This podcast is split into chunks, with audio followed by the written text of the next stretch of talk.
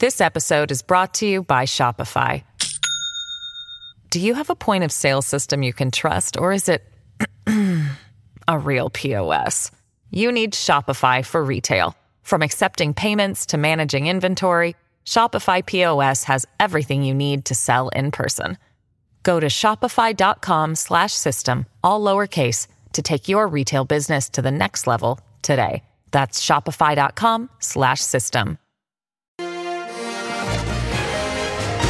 All right, now our members, they've been quite shocked and concerned by some of the violent acts over the last week. Now on the news hour, increased calls for transit safety after a series of stabbings. People have a right to feel safe on our transit system. The response from the province, plus police on the hunt for a man who tore through a Mission neighborhood in a stolen truck, terrifying residents. We have the details on the suspect.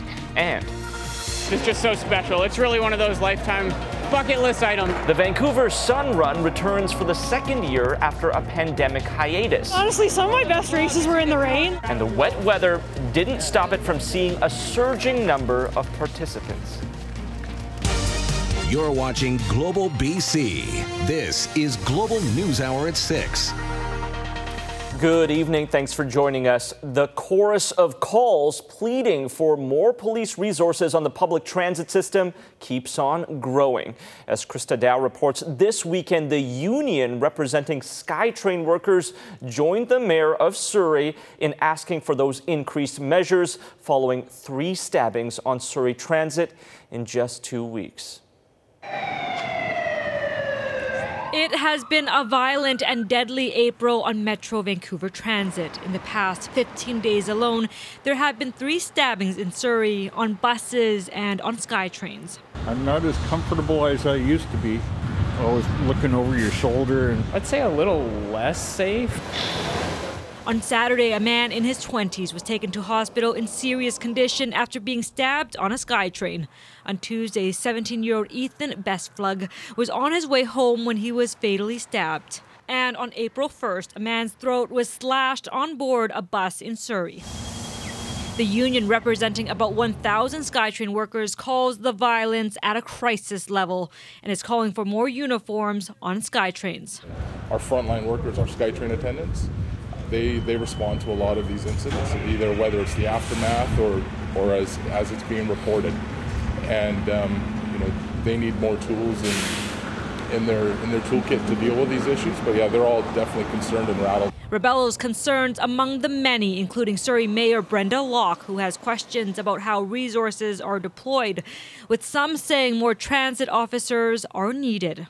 Things like cameras on buses, how detailed they are, how much they get to integrate the work they're doing with the cameras. I'll be talking with the Premier and the Solicitor General and the Minister of Mental Health and Addictions to see if there's a way we can better resource transit police. We need the riders to feel safe, we need our members to feel safe, and that means they need to put the resources so that they can get those police on the buses. Assaults on transit not isolated to just Surrey, with stabbings in New Westminster and Coquitlam too, both happening in the past week. And with Metro Vancouver's complex transit network, there is deep worry the violence will continue.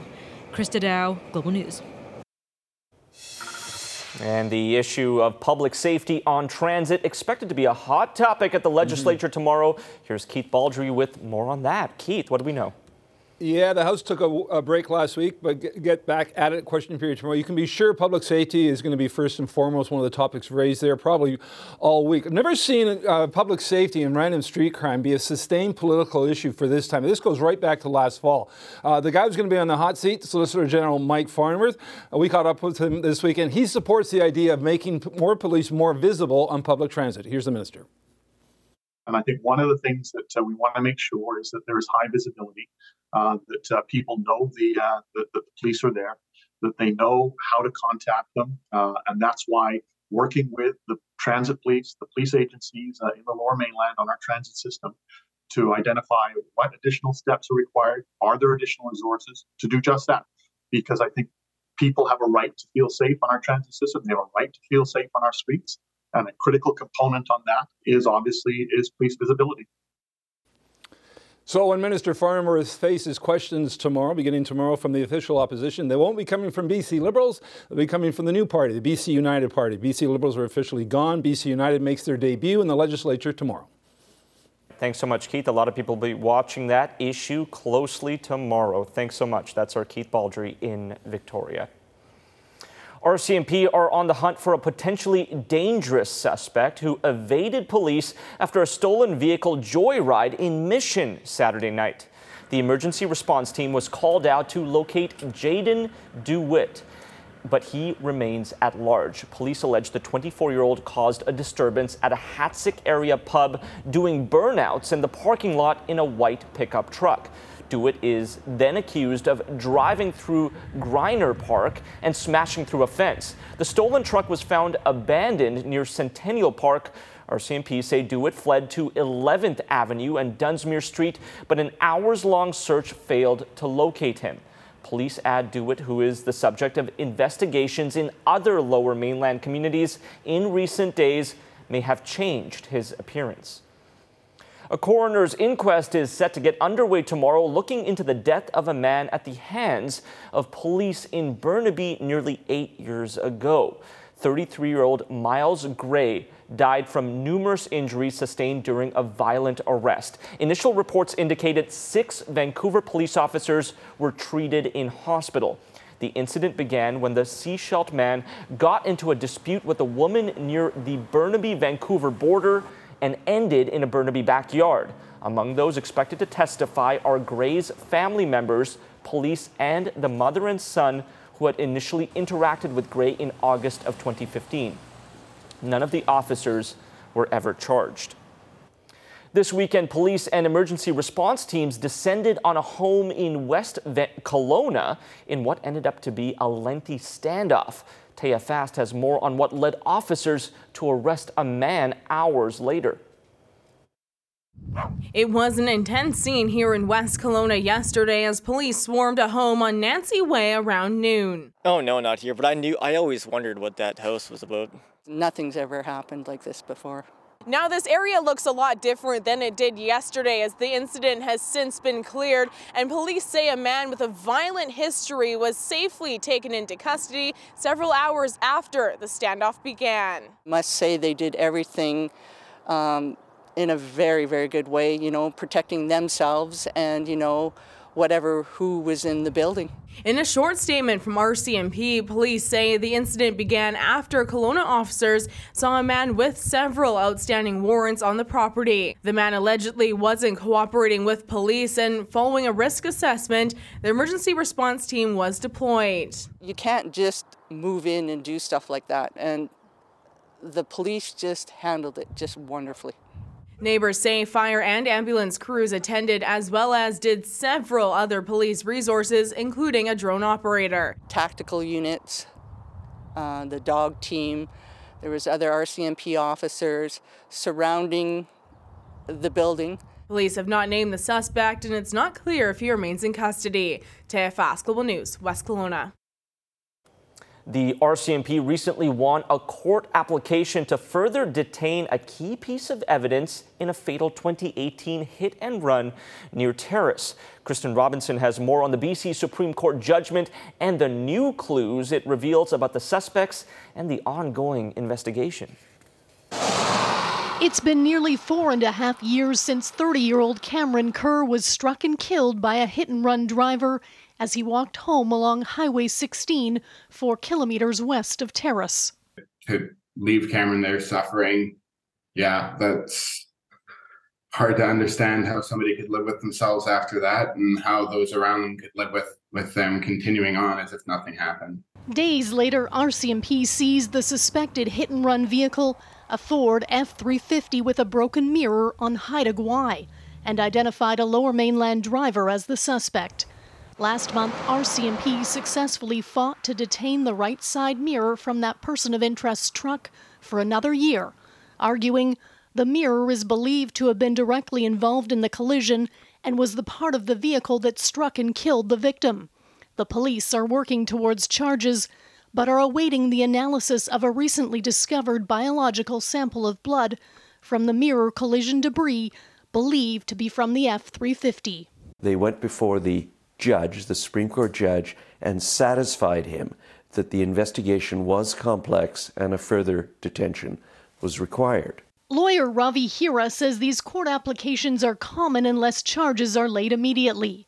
In this case, the person of interest opposed the further detention of what RCMP consider critical evidence. The B.C. Supreme Court ruling reveals the person of interest was part of a group of 7 hunters traveling together in 2 vehicles. RCMP have video evidence showing a Ford F-350 towing a boat westbound through Terrace in the early hours of November 18, 2018, with an intact passenger side mirror. CCTV in Prince Rupert from after 8 a.m. that same day showed the F-350 with the side mirror broken off. To continue to not cooperate, to never actually come back and atone for that initial mistake is the really difficult thing to understand for me. Kerr's family still hoping the suspect and those around him will do the right thing. With no closure, no justice for my brother, just imagine what that would be like for you. Kristen Robinson, Global News. One person was killed in a fiery crash in Langley early this morning. RCMP say a car slammed into the pedestrian overpass on 200th Street, 2nd Avenue, just after 3:30 a.m. The vehicle caught fire and the lone occupant died at the scene. No word yet on a possible cause of the crash, but police say speed was a contributing factor. Southbound lanes on 200th in the area were closed to traffic for most of the morning as officers carried out their investigation. One person has died this weekend after being buried in an avalanche in the Thunderwater Lake riding area that's north of Panorama. Avalanche Canada says 3 people were snowmobiling yesterday above Whirlpool Lake when 2 of the riders were involved in a slide that was reportedly triggered near a rocky feature on a slope. One rider managed to ride off to the side, but the other was caught and buried at a depth of around 2 meters. After being pulled out of the snow, the other members of the party performed CPR. Columbia Valley Search and Rescue airlifted the rider to BC Ambulance Service in Invermere, but they did not survive. Avalanche Canada says several serious avalanche accidents have been reported over the last few days as dangerous conditions persist across Western Canada. New details are emerging about a stabbing early Saturday morning in Maple Ridge that sent 3 people to hospital, one of them in critical condition. RCMP say the violent incident stems from a targeted home invasion. It happened around 1:30 a.m. yesterday in the 12,000 block of Garden Road. Police remain on scene investigating and will continue to remain in the area for at least the next few days. Investigators say there's currently no risk to the public. And coming up, a beloved Vancouver school program being forced to move. I was really shocked about this. This has been a long-standing program. The small and unique learning program under threat of being swallowed up by a bigger school. What parents are doing to stop it, and what we're learning tonight about a fire that broke out at a popular Vancouver Chinese restaurant. That's after the break. This episode is brought to you by Shopify. Do you have a point of sale system you can trust, or is it a real POS? You need Shopify for retail. From accepting payments to managing inventory, Shopify POS has everything you need to sell in person. Go to shopify.com/system, all lowercase, to take your retail business to the next level today. That's shopify.com/system. Students and parents are upset over plans to relocate their Vancouver Mini School. As Grace Key reports, it's feared the loss of Ideal Mini will be a major setback for kids who have trouble functioning within the mainstream school system. Students at Ideal Mini School in Vancouver are getting an important lesson in civic engagement. On Tuesday, they learned they'll be relocated to the main Churchill Secondary campus in the fall. I went from a small school to an even smaller school, and I think that's helped really bring up my confidence to be able to do so many different things. They say that mental health and student choice is their top priority, and yet this dramatic change is going to be, and the stress related to it has been have had a big negative impact on our mental health. When I applied for Ideal, people kept asking me if I was going to stay at Ideal for all the 5 years. And all the times I said yes. But the real question is VSB? The plan is to move Laurier Elementary students to the neighboring Ideal building. 37 Laurier catchment students are at other schools. 20 kindergarten applicants would have been waitlisted.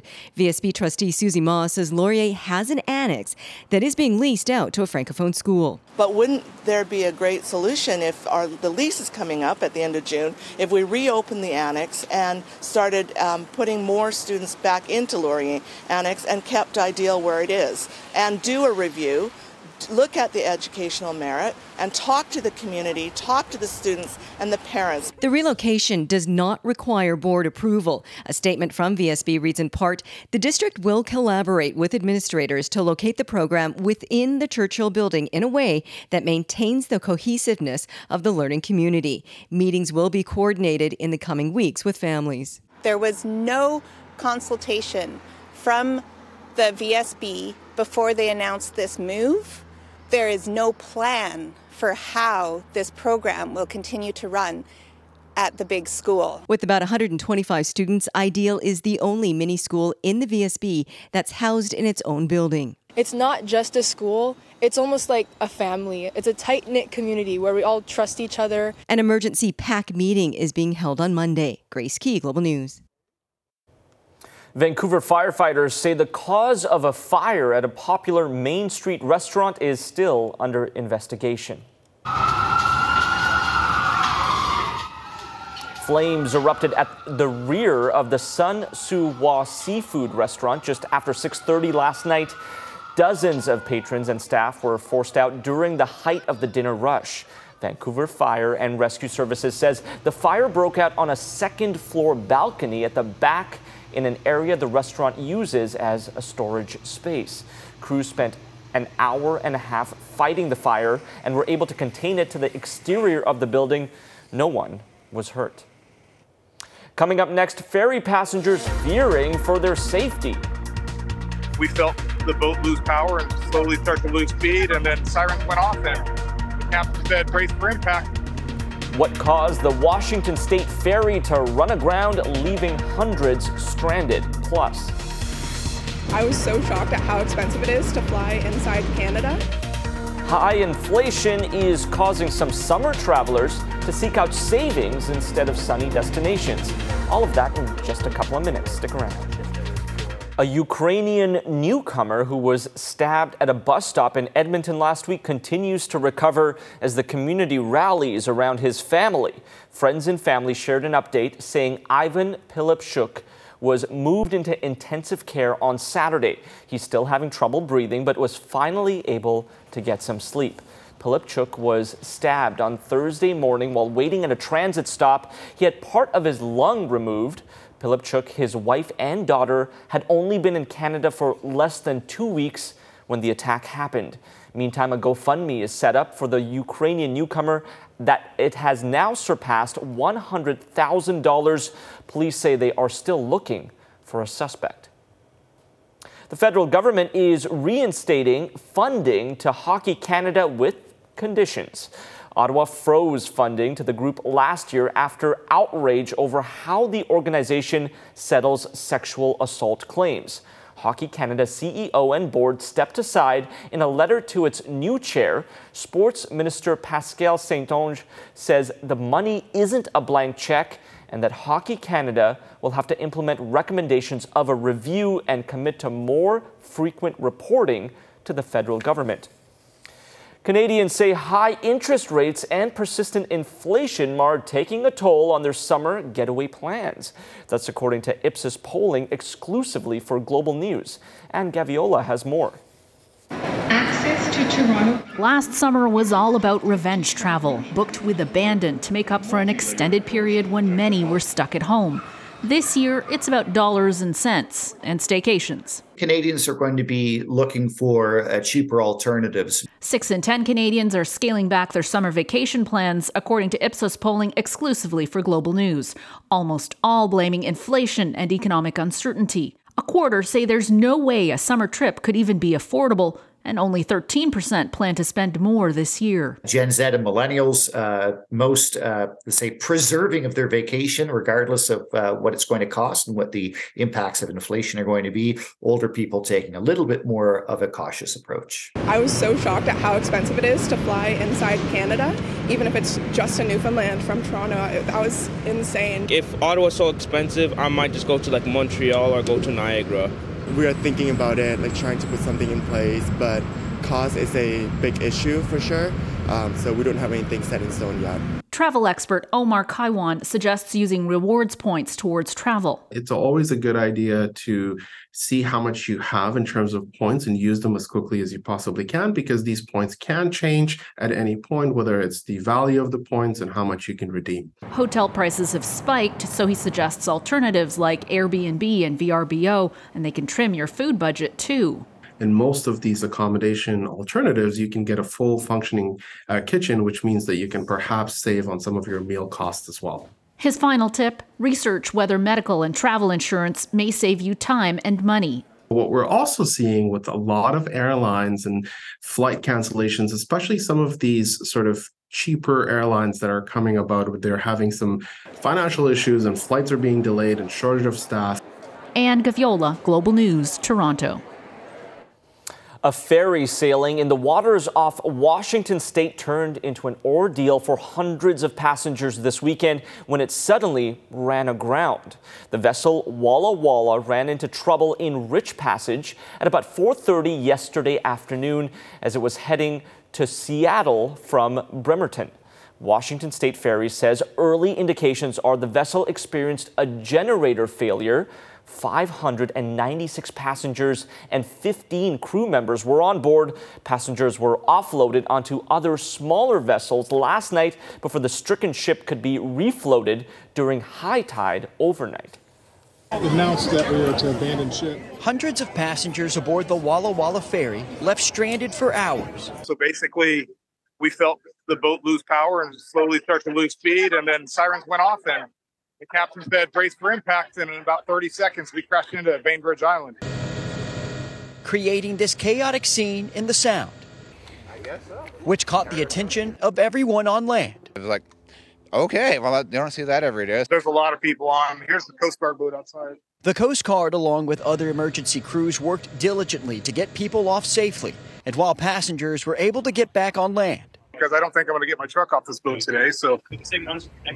But just frustrating and uncomfortable. But through this major headache for hundreds on board. Well, we're all safe. I don't think that this is too big of a life-threatening emergency. I think we're all going to be fine, but it's not any fun. Everyone expected to be okay. My understanding, that's one of the biggest ferries they have. I'm beyond glad that there's no injuries on that. After the break, a soggy Sunday wasn't enough to stop the annual Vancouver Sun Run. This is Vancouver racing at its best. I think seeing the whole running community come out. A surge in participants this year with the number of runners ramping up to nearly pre-pandemic levels. Meet this year's winners up next.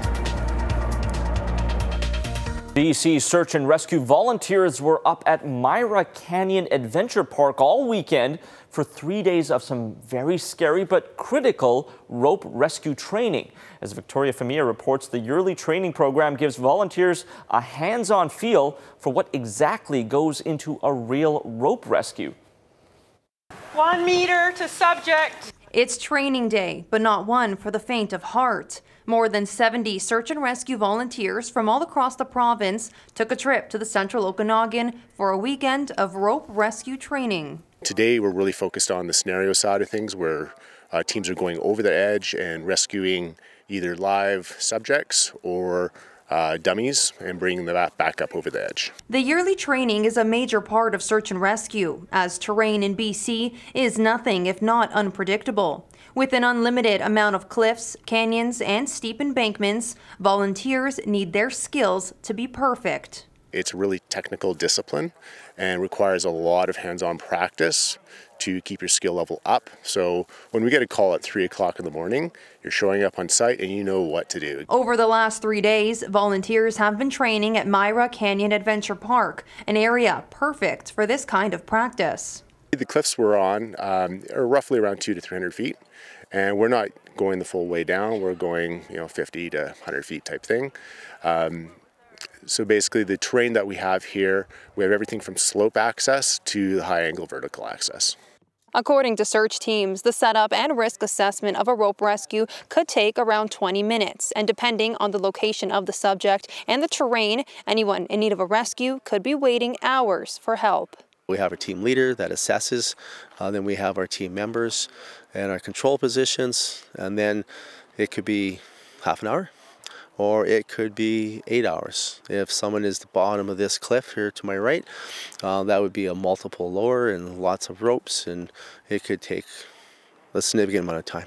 In the central Okanagan, rope rescues happen just 2 or 3 times a year.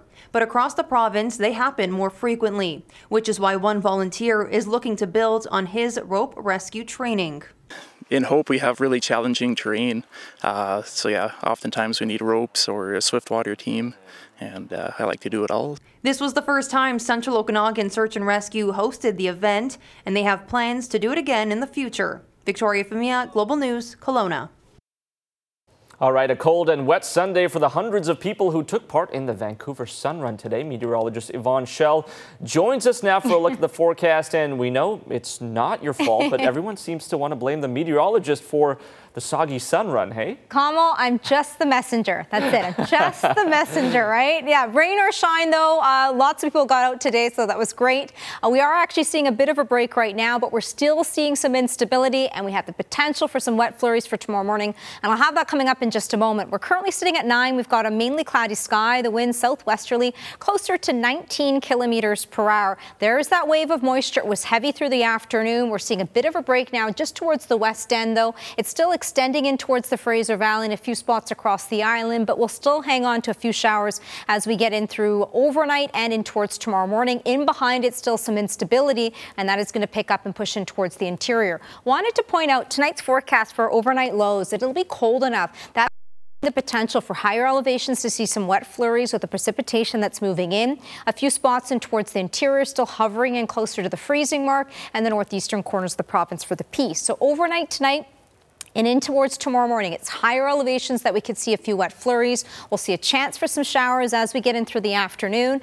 Tomorrow afternoon, the winds will pick up once again, gusts closer to 70 or 50 kilometers per hour. If you're traveling along the mountain passes, we still do have that snowfall, 4 and up to 5 centimeters, and then we'll start to see some breaks. Even the Kootenay Pass for tomorrow underneath a mix of sun and cloud.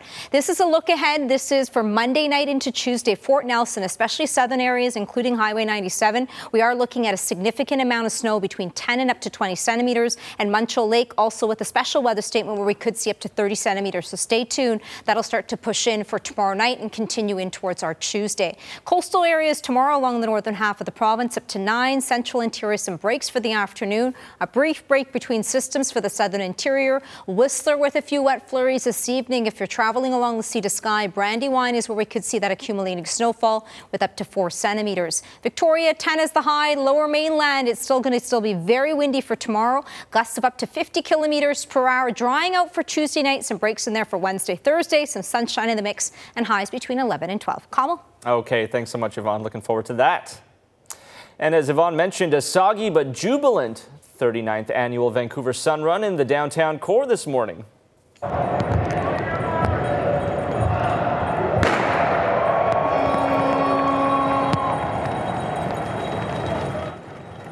And there it is, more than 35,000 people registered for this year's 10K and 2.5K mini runs, which is close to pre-pandemic numbers. Locals all crossed the finish line first in the elite categories. Leo Samarelli of Vancouver won the wheelchair division in a time of 35 minutes and 18 seconds. Vancouver's John Gay beat his closest competitor by 3 seconds in a time of 29 minutes and 40 seconds. Wow. And Vancouver's Leslie Sexton defended her title in the women's division with a time of 32 minutes and 22 seconds. So honestly, some of my best races were in the rain. Like first half back in February, it was maybe not raining as hard as this, but like similar conditions, and I ran well there. So I just took it as a strength and figured it would help me today, yeah. This is Vancouver racing at its best. I think seeing the whole running community come out in the rain, we're back up to mid-30,000, so to come out at the top of that heap is pretty special. The Sunrun's been a race that I've loved for a lot of years. I haven't been able to run it in 9. So to come back here and break the tape is just so special. It's really one of those lifetime bucket list items. So proud to have done it. So happy to have had great people pushing me right to the finish line. Big kudos to Justin Kent and Thomas Broach, the other two guys on the podium. They looked awesome out there. And it was anybody's race right up until the last couple hundred meters. And that's so special. There were also many people on the sidelines cheering on their loved ones, and even a few in costumes. And these events, of course, are only successful because of the many volunteers, including those handing out some much-needed water mid-course. I'm feeling great. I'm loving this event. Yeah?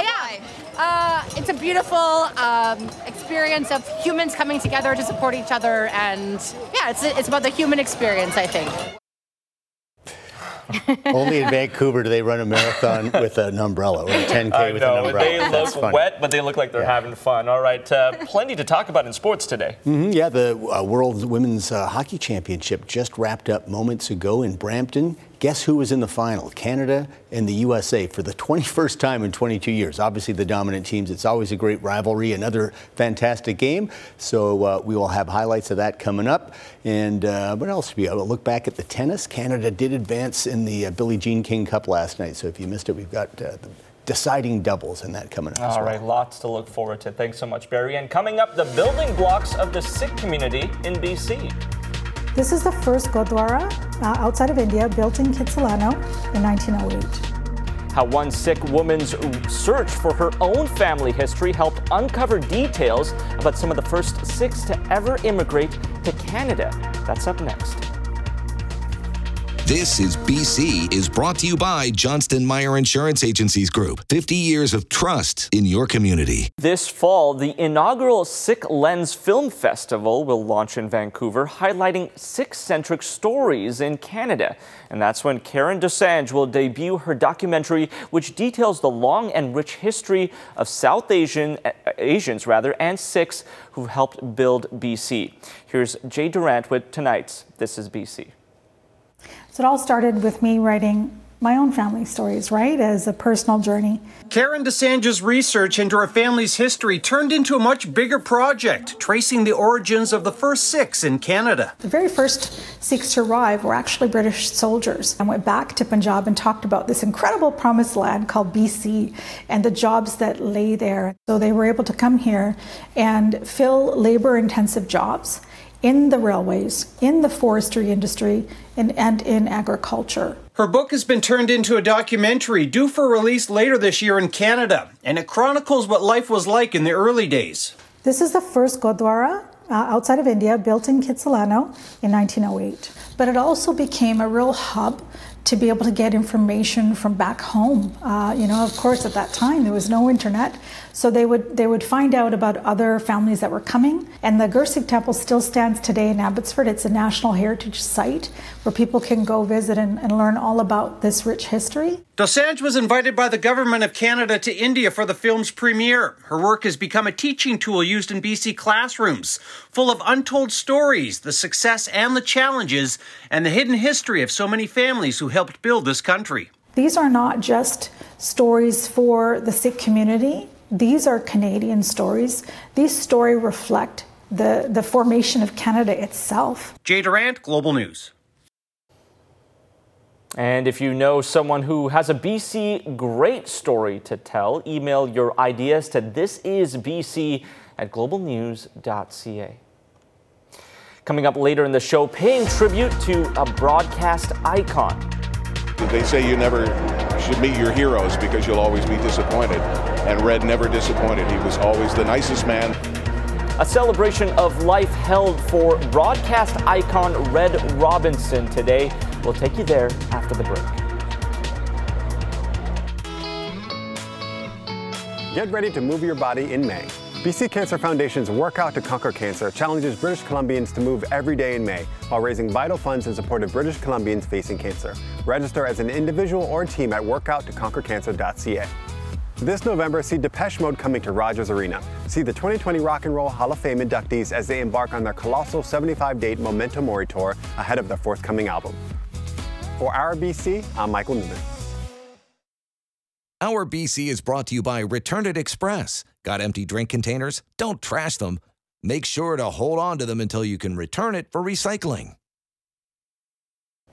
All right, Barry DeLay joins us now for a look at sports, and the NHL playoff action begins tomorrow, but plenty of on-ice action for women's hockey. Yeah, the women's final, Canada-USA, one of the fiercest rivalries in sports, men or women. It never fails to disappoint. So always good. All right, thanks, Kamal. For the 21st time in the 22-year history of the event, it was Canada versus USA for the Women's World Hockey Championship. Canada has won 12 gold, the USA 9. Canada going for lucky 13 on home ice in Brampton, Ontario. During the round robin, they played an epic game won by Canada 4-3 in a dramatic shootout, and we were expecting more of the same tonight from these bitter rivals. Canada's fans all pumped up. Such a great atmosphere in Brampton. Crowd was chanting all night long, and they get to cheer quickly. Canada, early 5-on-3. It's the captain, Marie-Philippe Poulin, fires home the one-timer. Philippe Poulin made it 1-0 Canada. Now, apparently, there's no body checking in women's hockey, but when it's Canada-USA, they kind of bend the rules a little bit. Fierce intensity in this game. Late first, Americans get a break, 2-on-1. Abby Murphy. Nice pull and drag and finishes for her fifth of the tournament, so it's 1-1 after one, tight game, just like we expected. Second period, Canada goes back on top. Breanne Jenner loads up from the high slot, 2-1 Canada. Now, the Americans did tie it, but Canada got it right back, and once again, it's Jenner. She scored 2 goals in the gold medal-winning game last year against the Americans, 2 more again today. Nifty little backhand redirect. But the Americans even the score 6 minutes into the third. Caroline Harvey with the wrister. It's 3-3. And then Canada got into penalty trouble under 5 minutes to go. It was a long 5-on-3 for the U.S. And it's their captain, Hillary Knight, who drills the slapper from the slot. She would score another for her hat-trick goal. 6-3 is the final. The USA wins gold and Canada disappointed with silver, but a great effort there in Brampton. The Abbotsford Canucks will begin their best-of-3 first-round playoff series Wednesday night against the Oilers farm team, the Bakersfield Condors. Game 2 Friday, and if necessary, Game 3 Sunday, all games in Abbotsford. Second-year defenseman Alex Canuck-Liepert hopes to be in the lineup, but nothing is guaranteed. The former Vancouver Giants captain has always had to literally fight for ice time during his brief pro career. Here we go! Canuck-Liepert can throw him! Some hockey players bring fans out of their seats with great goals. Alex Canuck-Liepert gets them on their feet with performances like this. Old-school rock'em-sock'em hockey that would have ended up on a Don Cherry VHS collection back in the day. It's not his only skill, but it does help him keep his job, now in his second year with the Abbotsford Canucks. Even though he's mid-sized at 6 foot 195, Canuck-Liepert takes on all comers. He was born in Thailand and actually has studied Muay Thai on trips back to his homeland. What a fight! It's like just Thai kickboxing. It's just, I think learning how to punch is the biggest thing and not wasting energy trying to swing all over the place and stuff like that. And yeah, just having a good base, kind of stuff like that. Canuck-Liepert comes across pretty chill, but taking on the heavyweights takes a lot of courage. The fight may last less than a minute. The after effects, much longer. It took a while to come down for sure. Probably staring at my roof until 3 a.m. in the morning, but no, I was kind of blacked out for the rest of the game. After the game, it's just kind of too much adrenaline running through your body and stuff, but yeah, it was pretty cool. You know, it takes a lot of courage to go out there and do that for your teammates, and we appreciate it, and I know the fans liked it last night too, and they've liked it before, so it's what he does for our group is special. Canuck-Liepert has played 85 games for the Abbey Canucks in 2 seasons now. He is in and out of the lineup a lot, which isn't easy. It's a test for your mental strength and what kind of teammate you are. He's the model teammate. It's just as far as how he carries himself when he's out, how he carries himself when he's in. And again, that goes a long way. I take pride in that, and I think just the culture we're trying to build here this year was taking care of each other and sticking up for each other. So I know a lot of those guys in the room would do the exact same thing for me. So yeah, we just got to take care of each other. Kenneth Liepert has scored just once in his AHL career as a forward, getting a deflection in front of the net. But his value on this team is not the kind measured by points. He's hoping those intangibles will help land him a new contract this summer. You can only control how you play and things like that. So if they have a spot for you and it works out, then great. But yeah, I mean, it can get a little bit overwhelming, but you just gotta somehow tune it out the best you can. All right, Billie Jean King Cup from the Pacific Coliseum last night. Canada and Belgium tied 2-2 after their four singles matches set up a winner-take-all doubles. Canada, with Gabby Dabrowski and Leila Fernandez, dominated Belgium, won the opening set 6-1, more of the same in the second, and on match point, Dabrowski serving, and that's it. Canada going to the Billie Jean King Cup finals for a third straight year.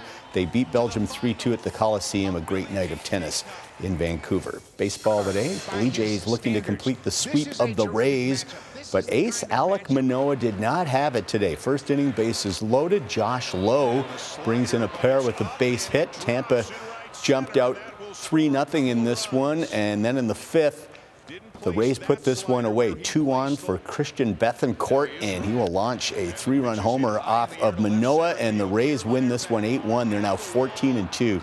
Jays drop to 10-6. Toronto starts a series in Houston against the Astros tomorrow. Balancea with the overlapping run.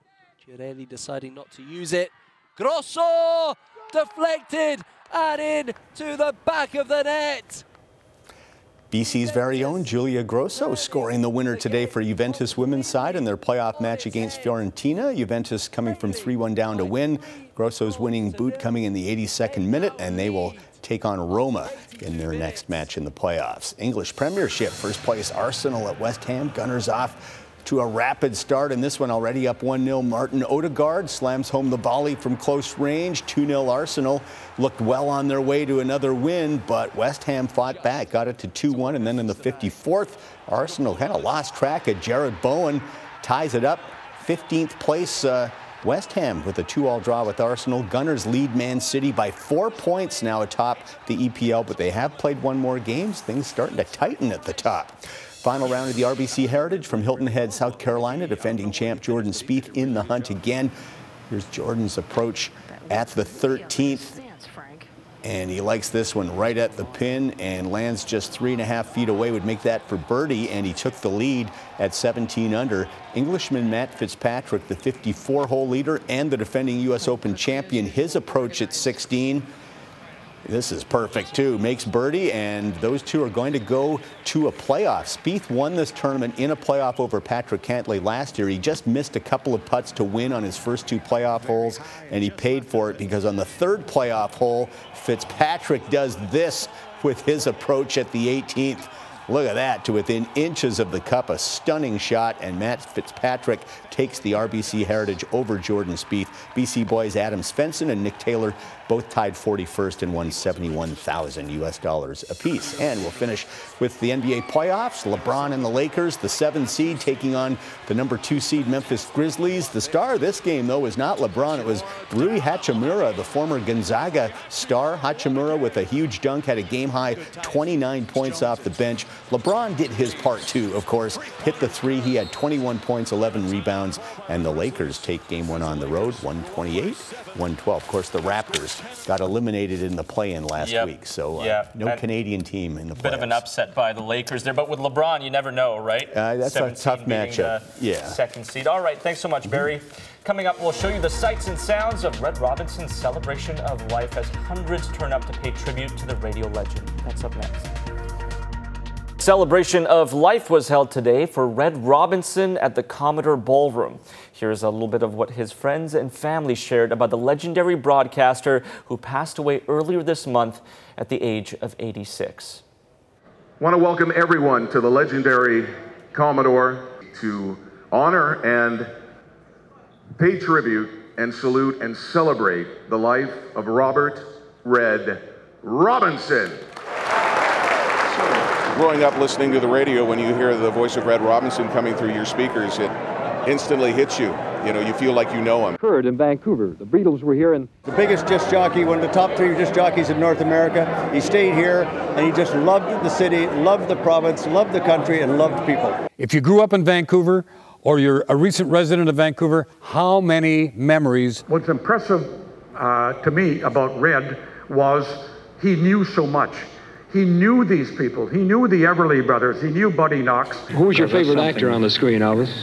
I have quite a few. After listening to Red talking about them, we thought we knew them intimately because of the way Red imparted his knowledge of those celebrities to us. He knew who he was musically. I wonder if Elvis knew who he was as a person after a while. They say you never should meet your heroes because you'll always be disappointed. And Red never disappointed. He was always the nicest man, would go out of his way to help anybody in whatever pursuits that they were doing. People should remember what a gentleman he was, how he listened to them. He listened to what they had to say. As long as I knew him, Red Robinson did care. Red Robinson always had time for people, and he was never too busy to help others around him.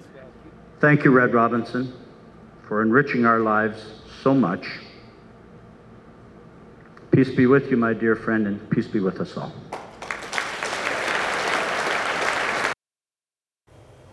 Wow, it feels like anybody around Vancouver had some relationship with Red there. He knew everyone. Yeah, and great job to our Cody Chaban for shooting and editing that. And look at the forecast. A bit soggy out there.